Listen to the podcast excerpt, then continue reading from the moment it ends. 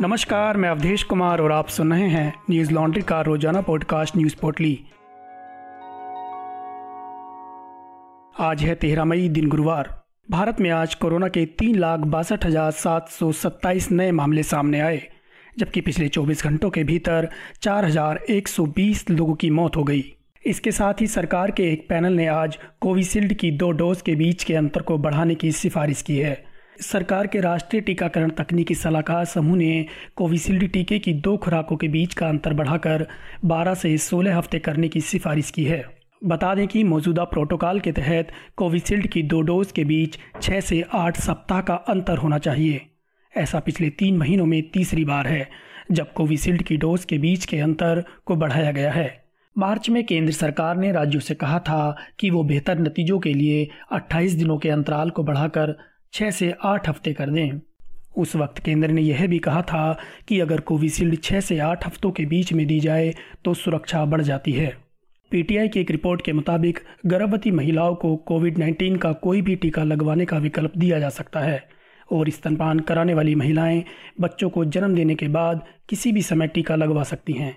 इसके साथ ही कोविड 19 से पीड़ित रह चुके लोगों को स्वस्थ होने के बाद छः महीने तक टीकाकरण नहीं करवाना चाहिए।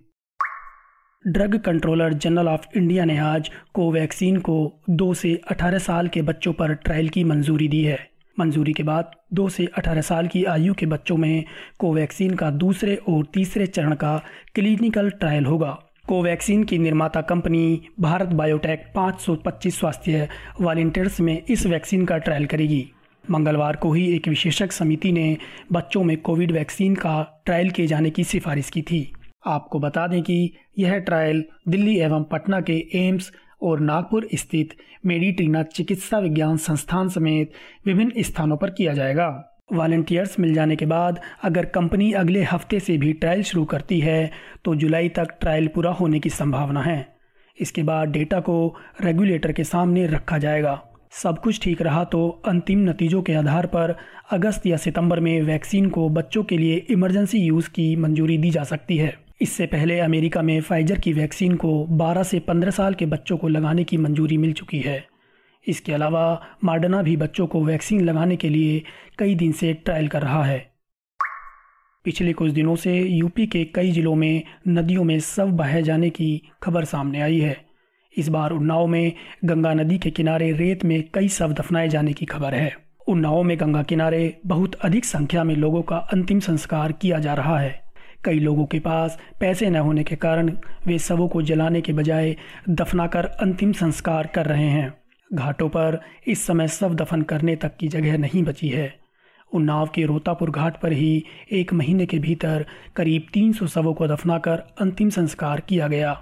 बता दें कि पिछले कुछ दिनों से उन्नाव में कोरोना का संक्रमण बहुत तेज़ी से फैल रहा है।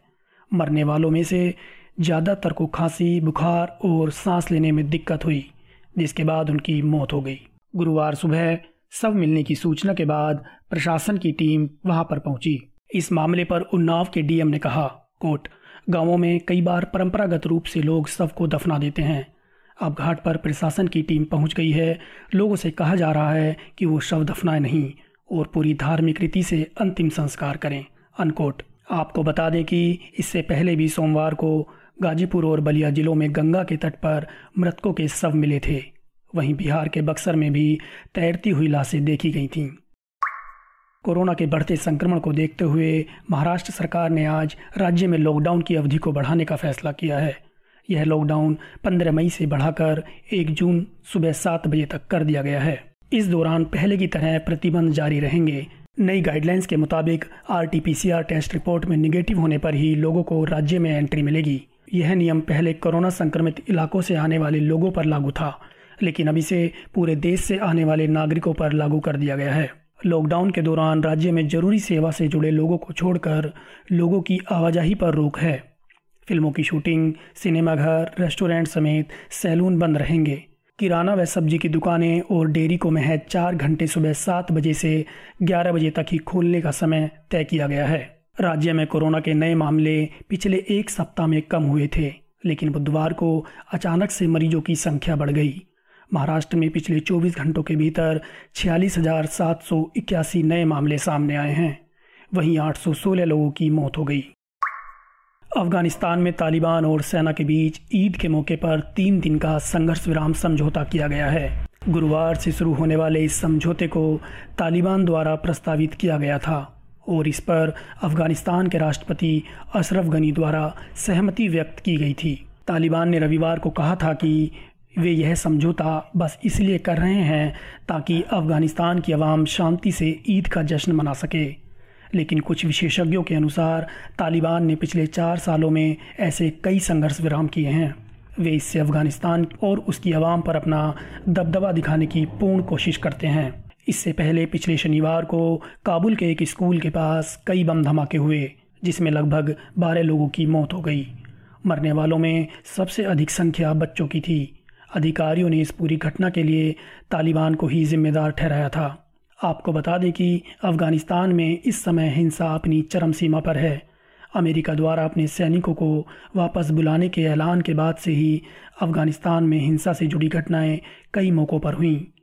इसके साथ ही अमेरिका ने अफ़गानिस्तान में अपने 20 साल के सबसे पुराने युद्ध पर विराम लगाने का भी ऐलान किया था। आज बस इतना ही। आपका दिन शुभ हो। कोरोना प्रोटोकॉल का ध्यान रखें। नमस्कार। न्यूज़ लॉन्ड्री के सभी पॉडकास्ट ट्विटर आई और दूसरे पॉडकास्ट प्लेटफॉर्म पे उपलब्ध हैं। खबरों को विज्ञापन के दबाव से आज़ाद रखें। न्यूज़ लॉन्ड्री को सब्सक्राइब करें।